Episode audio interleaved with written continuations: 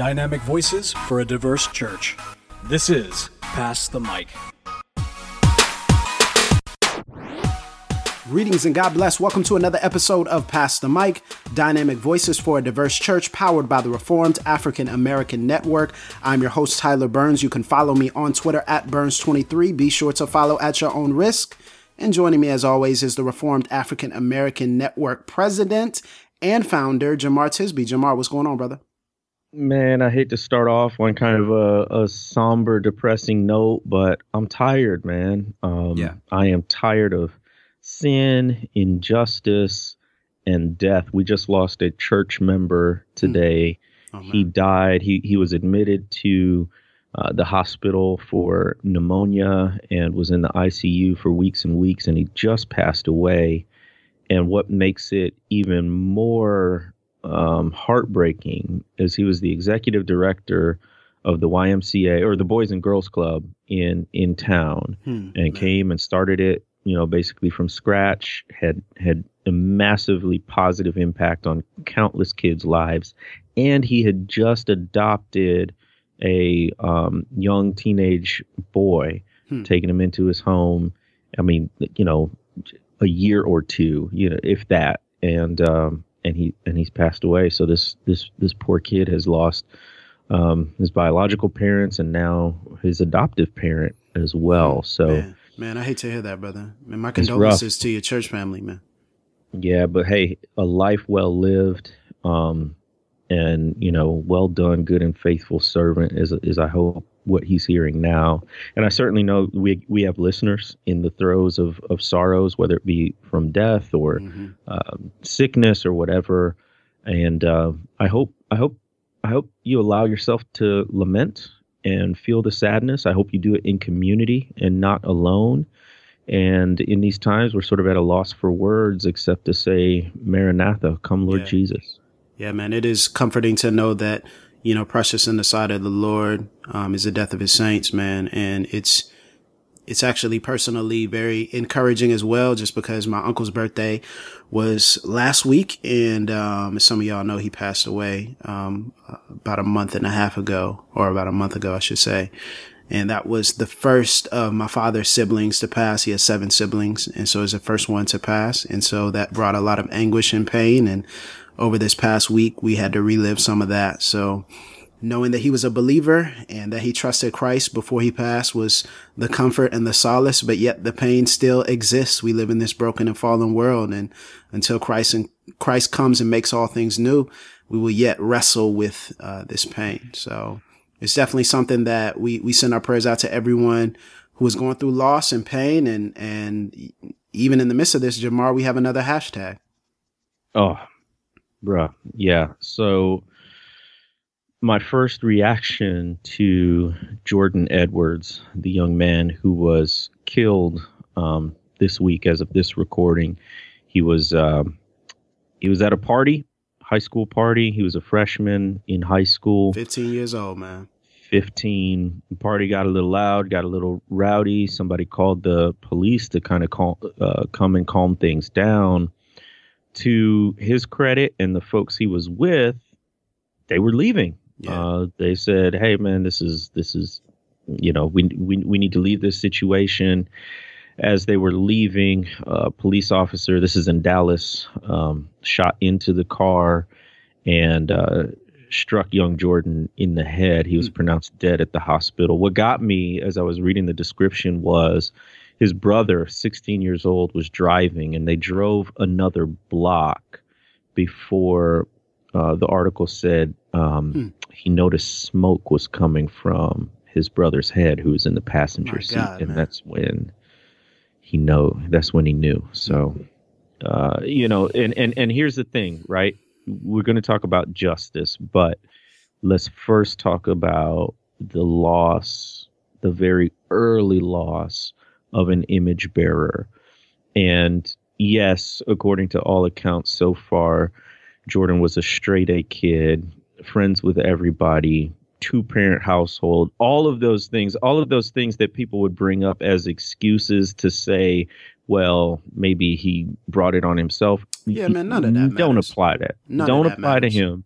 and none of it matters. It doesn't matter because this young man lost his life, and as believers, that's where we start, and and we lament and we weep for the family, for this young man, and for the community of which he was a part. So, yeah, Jordan also, Edwards, we say your name. Yeah. Um, and and much more will come out. This is still very fresh and raw for us. Within 24 hours of it happening, we we're doing this recording, so we didn't want to let the recording pass without saying something. Also recognizing that by the time this podcast is released, we might have a verdict on the Alton Sterling situation mm. um, as well. So a lot of pain. And I'm not ready. Anguish. Yeah, I'm not either. Um, and and if you think that if you're wondering why we say that, uh, it's because we've seen this before and maybe we'll be surprised, likely not. So, um, we'll, we'll see what happens, but it's just, um, with that domestically and then also international injustice as well.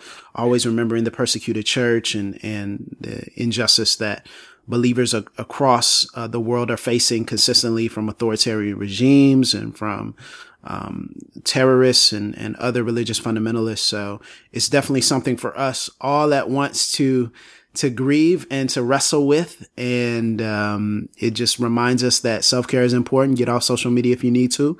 Uh, retreat if you need to. Um, grab up, grab some friends to go and pray if you need yes. to.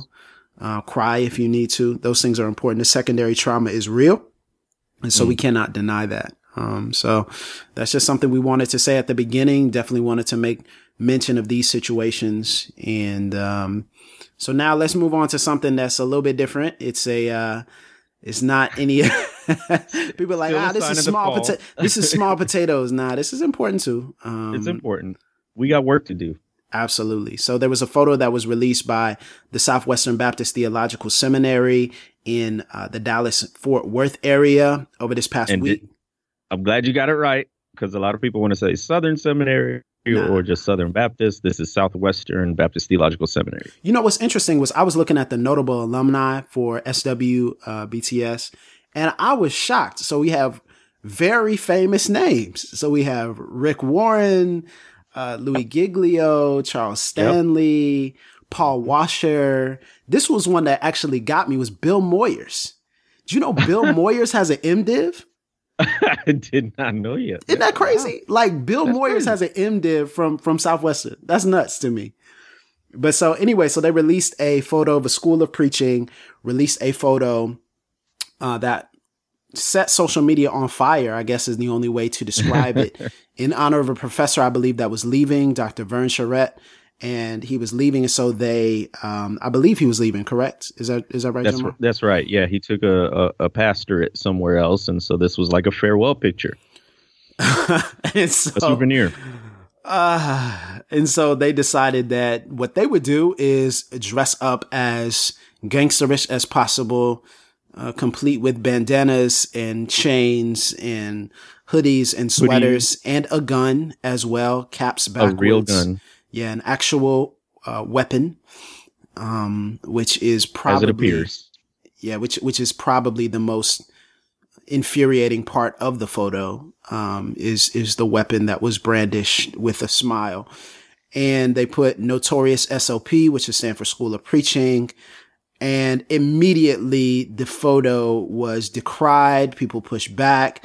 Um, to their credit, Southwestern pulled the photo down um, and also issued an apology, and then that led to some online Twitter conversation as well um, with people like Lecrae and with people mm. who are also outside of the faith as well. And Lecrae gave us a nice little shout out, so shout out to Lecrae for that um, yes. as well. But Jemar, you wrote about this in a really small outlet called um, it's a it's an outlet that people are just starting to really find out about called the Washington Post. And you talked uh, about, yeah, you talked about this and that was a controversial article as well. But tell us your thoughts and what your initial reaction was to this controversial and insensitive. I think we'll make that case in a little bit, but insensitive photo.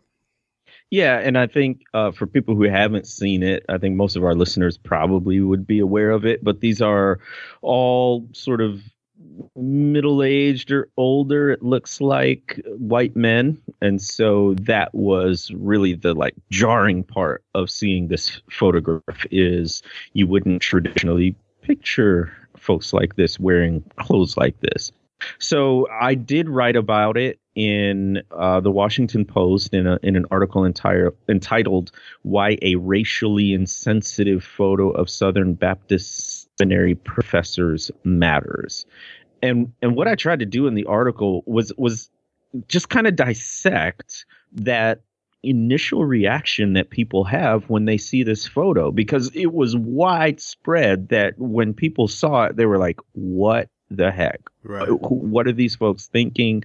Why are they doing this? This makes no sense. So i broke it down into basically three issues i i had personally with the photos. First of all i compared it to um sort of caricatures that historically have happened in terms of black people.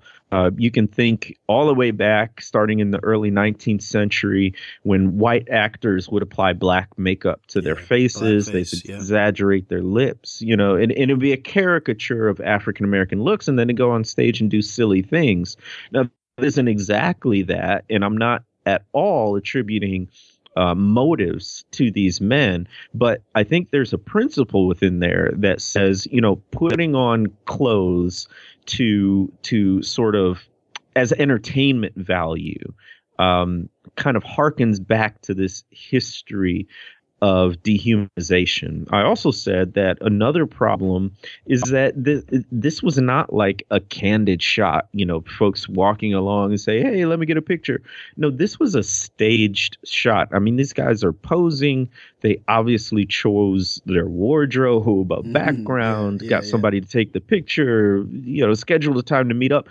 There was a lot of thought it seems like that went into this and at no point did anyone say, "Hey, this might not be a good idea," a good or look. you know, we all know what we mean, but we probably don't want to capture it for eternity in a photo.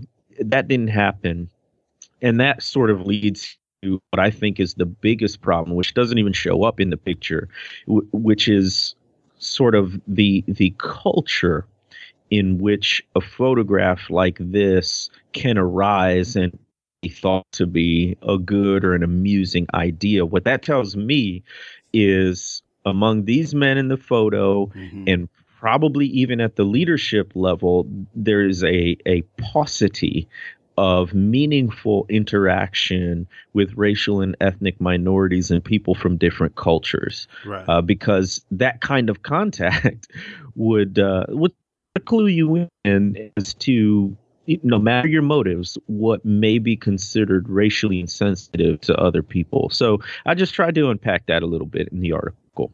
Right, right, absolutely. And I think it was incredibly helpful. You also got a shout out from someone in Hollywood named Don Cheadle. So that was cool.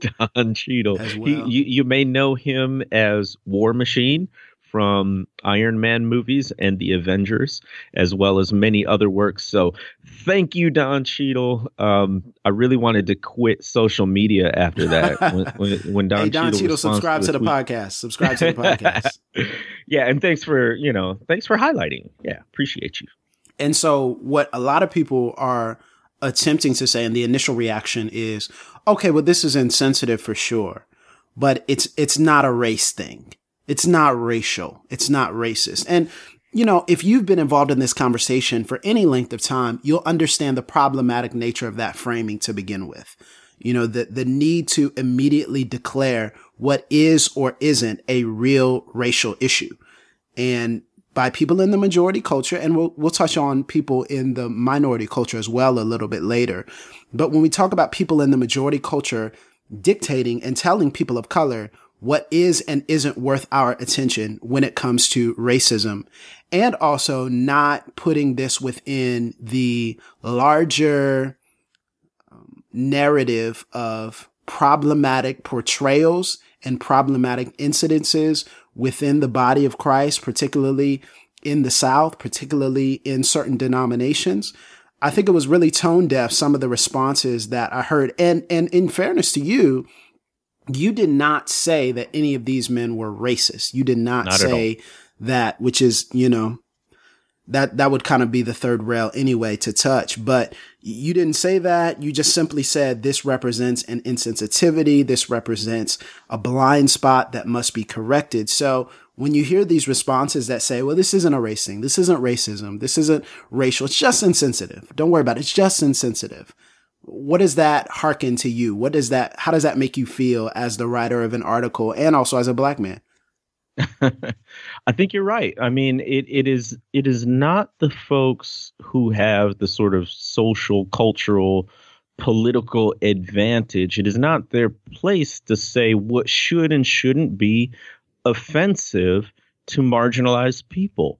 Um, it, it it strikes me as, you said, very tone deaf, uh, very out of touch. And here's the thing it doesn't have to be this incident that is that causes universal outrage or incredible tears or pain or anything like that. What it is, is a reminder that you are other and mm, that yeah that's good representations of you can be taken on and pulled off for merely entertainment value. Right. Um, and I think there's much more to it and it's much more serious, even on a just almost a superficial level, although I think it's very important. Folks who dress like this put a lot of work and thought into it. Right. I mean, right, to them, right. That's it represents a culture, right? It's a, it's an art form, it's a style, and uh, even just on that level of a, of a cultural artifact, it, it sort of devalues the creativity um, and and and the culture creation that sure. goes into this. Yeah, but that's, that's just on a very you know surface level. Yeah, that's a really interesting point. Also, it's very important to talk about the gun, like the presence of the gun and the Whoa. fact that Whoa. gun brandishing in open, overt ways, even toys that resemble guns can get young black men killed on a, a, regular basis. And so the insensitivity to, to brandish a weapon and to wield it around and to, you know, the cultural angle is important, but that angle right there, that insensitivity, it's like, well, that's right. What were you doing when Tamir Rice was shot? What Come were on. you doing when these popular situations of young black men who were believed to be armed and weren't, or were armed with toy guns or, or things that looked like weapons? Where were you when that happened? And I think that, that naturally as a black right. person, it, it says, well, what's, what's, where's your empathy to actually say, man, my brothers, if if they walked around like this, would they have the same privilege? Would they have the same ability? Would they have the same freedom to brandish an, an actual weapon? And I think that's a, a very important part, probably the most important part of the photo. Yes. I think. So this is this is the crux of it to me about the outfits, right?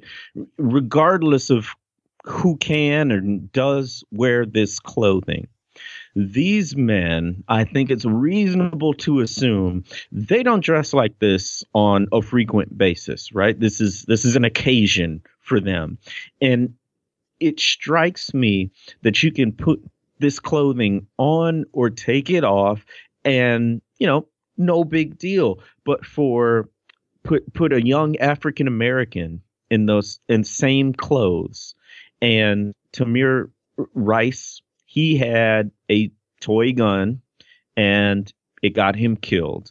Um, Trayvon Martin was wearing a hoodie, which was part of a a generalization an overgeneralization sure. that somebody painted a, a about him. Yeah, a, a stereotype, and it got him killed. And the people, particularly people of color, who dress like this or for whom this is part of their culture, they can't take it on and take it off. This follows them and it labels them in a society that has stereotyped them as thugs, as criminals, right, as right. threatening. And that's what gets me, right? Yeah. Like these men, they don't they don't have a care in the world wearing not only wearing these clothes, but as you said, brandishing what looks like a real gun without any fear that they'll be mistaken for someone else or someone dangerous and perhaps have their lives put in danger. That's right. what really stings. Yeah, that's very that's very interesting. It's also important to kind of talk about what we mean when we when we say stereotypes versus, you know, like a generalization, right? And I think I've I've heard some people classify it as saying, you know, when you when you use a generalization, it's intended to be very conscious, very thoughtful. It's also intended to be helpful. Um, generally, it's it's it's actually you know maybe making a comment about the family atmosphere in a in the majority of black communities or making a comment about the black church and the vibrancy of their worship would be kind of a generalization right but that's actually something that's analytical that's conscious that's also incredibly helpful but stereotypes are typically like very quick reflexive actions like let's dress like this because that's how they would act and it's an otherizing as well so when we talk about stereotypes stereotypes, and people have said this, they're like, well, if, if you guys are getting offended at this, this means that, oh, you're saying that all black people do dress like this, which is nonsensical because stereotypes are never literally true. They're, they're simplifications. And so when you simplify the way that a group of people naturally act or naturally dressed, what you're doing is you're not thoughtfully portraying them in a helpful way. You know, this, this kind of goes back to, you know, the first John 3 idea that we don't love each other in just word and talk, but also in deed and in truth as well. So in the application of how we treat our brothers, who may be of a different culture, who may be of a different um, indigenous uh, cultural expression, how do we treat them in a way that dignifies them practically indeed and also in truth, which is very important. How do we truthfully represent them as image bearers of God? And so when we think about the ways in which that is um, done, and, and man, if, if we go back five, six, seven, eight years, we might have been asleep to this, to use Jemar's uh, sleep woke favorite analogy, but we might have been asleep to this. But now we recognize, okay, well, these things are actually unhelpful because they reflexively portray a culture in a hurtful way, in a, in a, a very, uh, casual way rather than thoughtfully saying, how would this either uplift or actually tear down brothers who might dress like this and image bearers who might identify with this cultural expression? Yeah, and I'd even nuance it a little bit more, right? Simplification in and of itself is really a necessity. Our brains have Absolutely. to categorize. I mean, you, we can't analyze every situation and every sort of stimulus in its own isolated context. We have to connect it to past experiences. There's all the cognitive science behind that. But, but a stereotype is an oversimplification. It's an overgeneralization, which leads to right. negative perceptions. It's a caricature. Right? Yeah. It's a caricature, exactly. And I would also say, you know, the the notorious SOP scrawled at the top clearly yeah, that's not Eminem, to, you know. People are like, ah, well, what about Eminem? Exactly, you know, that's not Eminem, you know. that is not Eminem. That's Notorious B.I.G. Biggie, R.I.P. Uh, and it clearly harkens back to a black person, a black rapper, black culture, mm-hmm. all of that stuff. And it, to me, it was okay. So, so the major pushback I got on the article was some of what you mentioned, which is that um, you know you're being racist or you're stereotyping by assuming that all people dress like this. Well, number one, I'm not assuming it's not a race thing. It's not, but but that's the, you know how people start that. They say, well, it's not a race thing, actually, and then they say three comments down. Well, actually, it's racist for you. You're like, wait, well, I thought it wasn't a race thing. Like, how does it become a race thing magically when it suits your argument? Anyway, exactly. Going. Exactly. Well, the, uh, the the other argument is related, and I'll just read what uh, one person wrote because I think it encapsulates really what I'm trying to say. And this particular person said, uh, the only problem is you never discuss that this type of attire is not foreign to others that aren't African American. This doesn't work. Referring to the article. He goes on to say, This was definitely a poor choice to put this on social media and let people twist it in every way, but racism is not on display here, not in all caps. Yeah, why, why are people so confident to say that? You know, if you say racism is definitely not, I was in a conversation with someone and they asked a question and said, Do you think I was being racist in this scenario? And I didn't say yes. I, I like it's a it's a trap question, but I said, well, you you may have, you could be, and they were like, no, I, I totally disagree with that. Well, how are you so sure? You know, if you are sure that you didn't sin, yet knowing and these are reform people too. So it's like, well, you know, you recognize the power and the pervasiveness of, of sin in a broken and fallen world. How are you so sure? How are you so positive that sin was not present here. Not just an unwise move, not just a mistake, but actual sin in the representation of image bearers. That always, it, it incredibly confuses me. And along, along with that, it's the idea that every black person has to find this offensive for it to be quote unquote legitimately offensive. No, number one, ne- that will never happen because black people are not monolithic in their sentiments. But black people can be wrong too. black people, oh lord, we're going to talk about that. Um, but yet, there were enough people on all sides of the color line who were just like, "What?" And honestly, I was saying this before uh, uh, we started recording it's really hard for me to explain what is racially insensitive about it because it's so blatantly obvious. It's right. one of those things. It's almost too obvious. It's hidden in plain exactly. sight. Exactly. Right? It's hidden in plain sight. It's one of those things that's so straightforward. It's like I can't break it down for you anymore. You you, you just got to see it. Plus two is four. I can represent it for you a couple different ways, but I really can't simplify it much more than it already is. Right. So it, has been interesting trying to see see these reactions and trying to figure out how to respond in a way. And what I really think it comes from, to be honest, is this of either the institution because people have some sort of personal connection there, or it is a defense of kind of white evangelicalism, or maybe they've even done something similar and we don't know about, it, but they're yeah, kind of incredibly sensitive, ending their own actions. yeah. Um.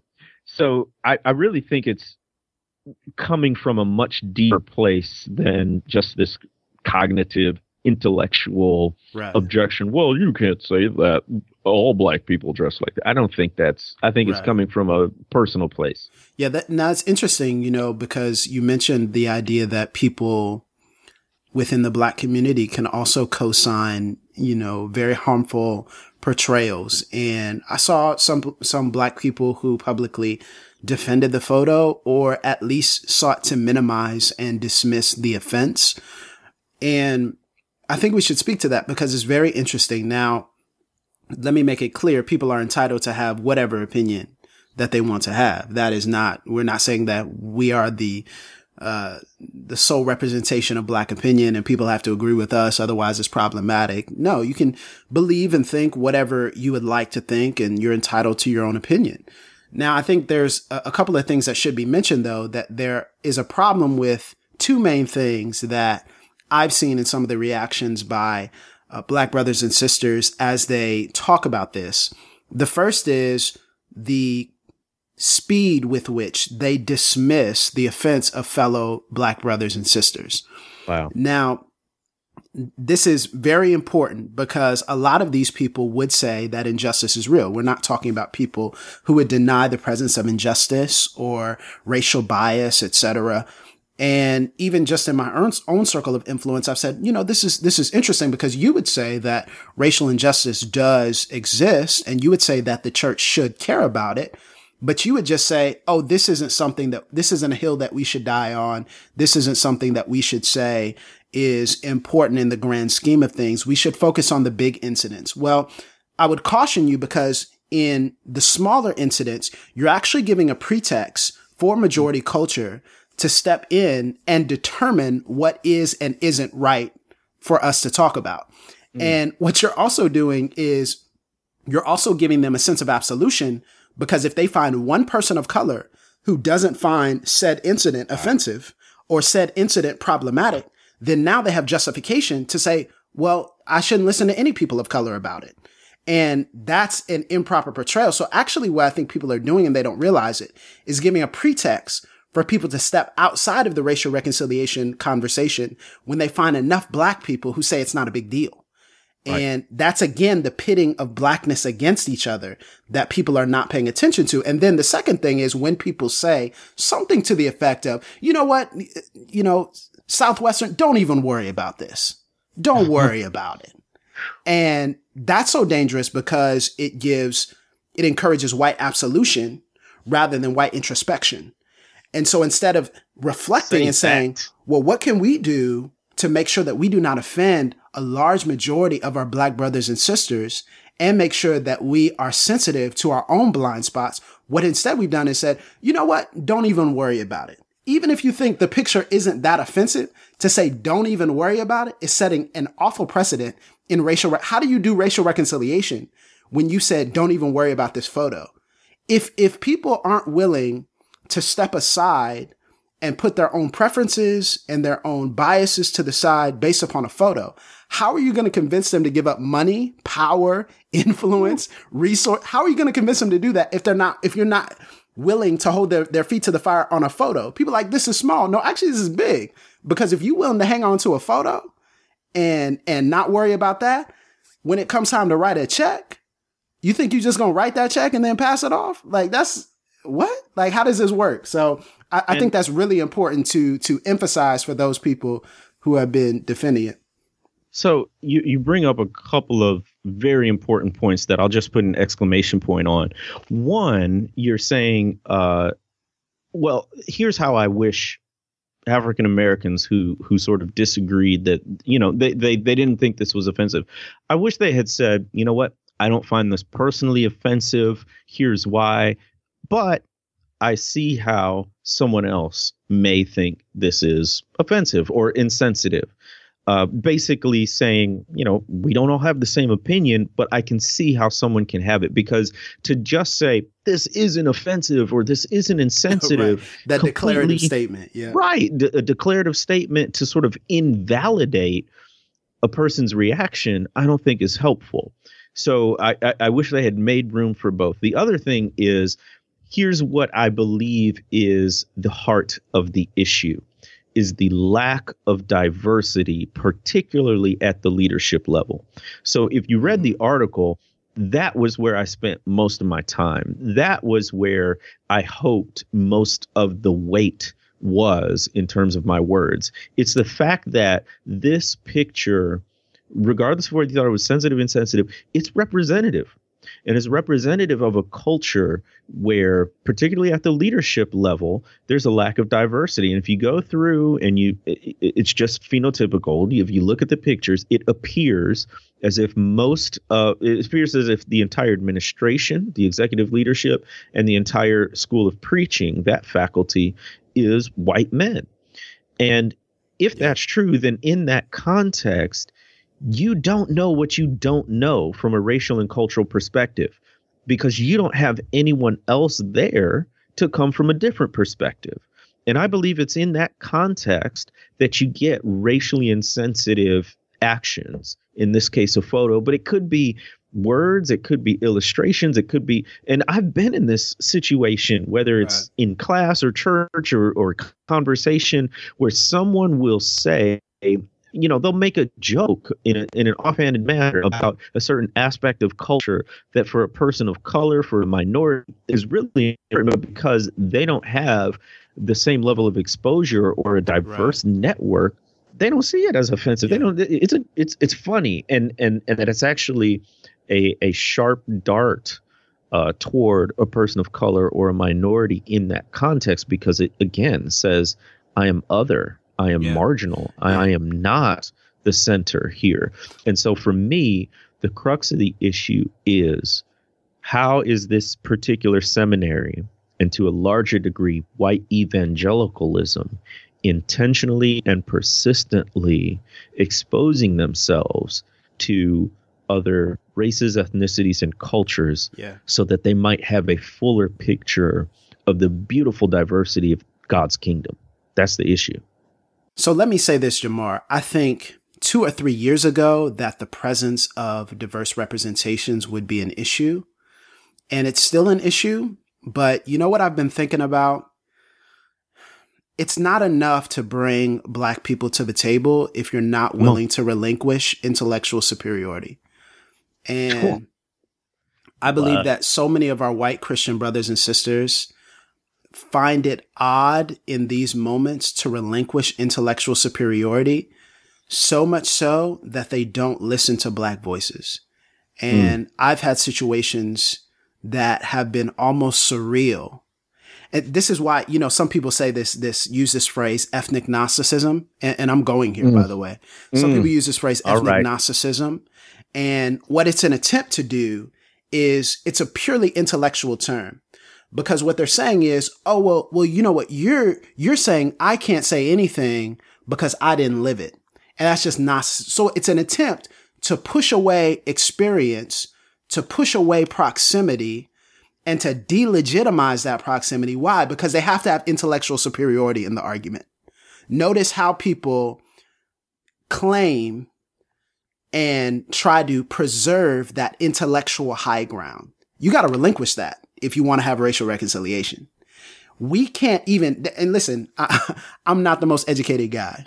Um, I'm not the guy who has all the seminary But you smart. degrees. Uh, You smart. Listen, listen. I'm, I'm not the guy who, who's a PhD candidate. I'm not. Like I fully recognize that there are a lot of things I don't know, a lot of things I can still learn. But if there's one thing I'm familiar with, it's with being black in America. And what I think a lot of people cannot even relinquish is that I might have a greater sense. Logic dictates that because I've lived this experience and because I'm studying this actively, that I might have a greater connection to how we should move forward in this particular area, if none other, if no other areas in this particular area, at least that. But I think what we've created in the reform subculture is this argumentative intellectual superiority where it's better to be right than compassionate. And so what we would do is we would we would rather try to delegitimize our brothers and our sisters' experience to say, no, no, no, no, no. Let me find a way to rationally explain this because it doesn't make sense to me because I haven't lived it. And instead of listening to my brother or listening to my sister or listening to my friends, instead what I'm going to do is I'm just going to fight you rationally. And you'd say, well, what's most important? Brotherhood or being right? Like, what's most important? The family of God, bearing with one another, or intellectual superiority? And listen, if you bring black people to the table and they're always subservient to you, you're not listening to black voices, black voices are not teaching you. I question your diversity. That's absolutely right. And I think what I'm speaking of white evangelicalism as a culture. If you break it down to the individual level, it's going to be varied. But I think as a as a culture, white evangelicalism tends to treat minority voices and what they're saying as suggestions. Take it, you can leave it, boy, you can Listen, act on it or leave it aside. Jemar Tisby. I am trying to say in as loving and as insistent way as I can. People are being hurt daily by racial insensitivity and let's face it, sometimes outright racism. And when you bring a minority to the table to hear their perspective, please don't merely take it as a suggestion. Act on it. What is actually it. changing? Just try it. just try it. I mean, uh, you know, a shout out again to to to Lecrae because in in a, in a tweet of, of of response to the apology of 140 characters in, in the initial, he's like, okay, great. What are you guys going to learn from this? What are you, what are you actually going to do about it? And then in the longer apology from SWP BTS President Paige Patterson, who's a past president of the of the SBC, he basically recommitted verbally, in this case in writing, to you know good race relations, but without any concrete steps articulated in that message yeah. about what's actually going to really change. Yep. And that's where I am. I got a I got an extremely poignant uh, message, uh, uh, private message over Facebook from uh, a person of color who had attended uh, seminary, and I'm and, and and this is a universal kind of so I'm not I'm not this is not particular to uh, Southwestern. Yeah. But but she she this person poured out her heart um about a very difficult experience racially at seminary because this person was a minority. And I can relate to that. I've been a minority in white Christian spaces most of my Christian life. And there are countless things like this picture which which are not you know not intentionally racist sure. but insensitive out of touch that make you feel like you know what i'm i don't belong sort of a guest here yeah. you know uh i don't really belong here and they're not mm, mm, mm, they're not i don't want to even say making room because we we have a place at the table but it's not recognized and we ain't, we ain't I got just no say in the folks, menu, bro. We ain't got no say in the menu, bro. I just want that to change, and that was the point of the article. Is yeah. this is indicative of deeper issues of diversity, of racial, not only sensitivity but responsiveness. Like, what are you going to do about, right. about it? And look, can we just say it? White evangelicalism has a race problem, and I say that with love. I say that um, knowing many, many people personally uh, who have loved me well and, and I love them. But at the same time, it is a historical and a structural issue that affects perceptions and yes. actions and attitudes to this day. And if we don't do something about it, we harm our witness in the world. And it's not our witness, it's the witness of Christ in this world. So for his sake, we need to have a sense of urgency and action around issues of race and diversity in the church. Yeah, I think um, that's well said, Jemar, because a huge part of this conversation is very simple. Are you willing to be inconvenienced for your brother or your sister?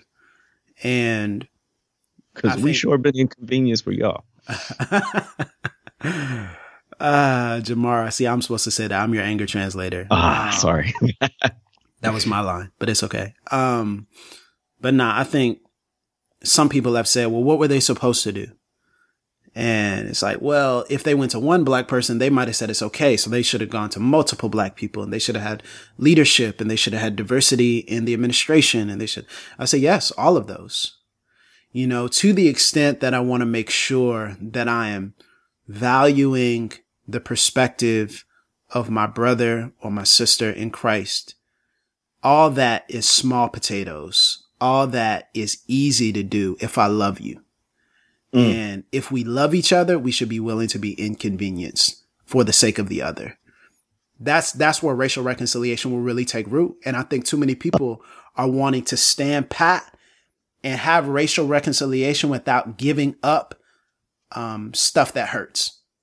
Mm. So to the extent that I can have reconciliation and not be personally inconvenienced, that's what some people want. And, and I'll tell you, and that's just we can't. That's not love, man. That's not love, bro. You know, we just gotta say that. that's not love, man. That's that's selective. But go ahead, Jemar. Right. I mean, giving being inconvenienced and giving up power and changing and being uncomfortable for the sake of your brother and sister in Christ. I mean, that's what it requires, and it's really discouraging um, to see particularly white evangelicals sort of dismiss this as not a big deal. no, it's not gonna. It's not gonna keep me up at night. It's not gonna uh, uh, break my heart to see this picture. But in a way, it's cumulative. It's not just this one incident. It's countless incidents that, as we've said repeatedly, communicate that as a person of color, I don't really belong here. I'm a guest at your table, which is not true. This is Christ's table. And none of us has the right to exclude anyone, uh, particularly on the basis of, of their race or culture. And so until institutions, schools, congregations, denominations that are predominantly white and evangelical recognize that not just on an intellectual level, but at the level of heart where they feel hurt just as a person of color might feel hurt hmm. and where they're willing to be uncomfortable for the sake of helping someone else feel included and comfortable. And until then, I just have to be very realistic about what to expect from white evangelicalism in terms of progress in racial justice, racial diversity, and reconciliation. So, yeah, good word, Jemar. Well, we're gonna go ahead and cut our mics off um, and go pray because uh, if we keep sitting around here talking about it, you know, we'll we'll talk too much. But thank you guys so much for listening um, to this episode. Again, we want you to rate and review the podcast on iTunes. We also want you to share it on social media, download it via iTunes and also the Satchel app as well. We want you to follow the podcast on Twitter at underscore pass the mic. Reach out to us, tweet us, etc. Also want you to join the private Pass the Mic Facebook group on Facebook. Just type in Pass the Mic on Facebook.com and then request to get into the group. Yo, shout out Great. to our new moderators. Yes, shout out to our women moderators who have stepped up. Huge. We have now more women who are moderating than men, which is awesome. Um, their perspective is just so valuable to us. And so shout out to them and also shout out to our producer, Beau York as well. Thank you, Beau, for all that you do. Y'all go download the Satchel app and support Beau. Well, Jemar, until next time. Wait, wait, wait. We got to been... get this right because somebody, okay, all right, they were right. joning us. Okay, oh, all right, all right, all right, all right. So here we go. Here we go. We'll see y'all soon on the next Pass, Pass the, the mic. mic.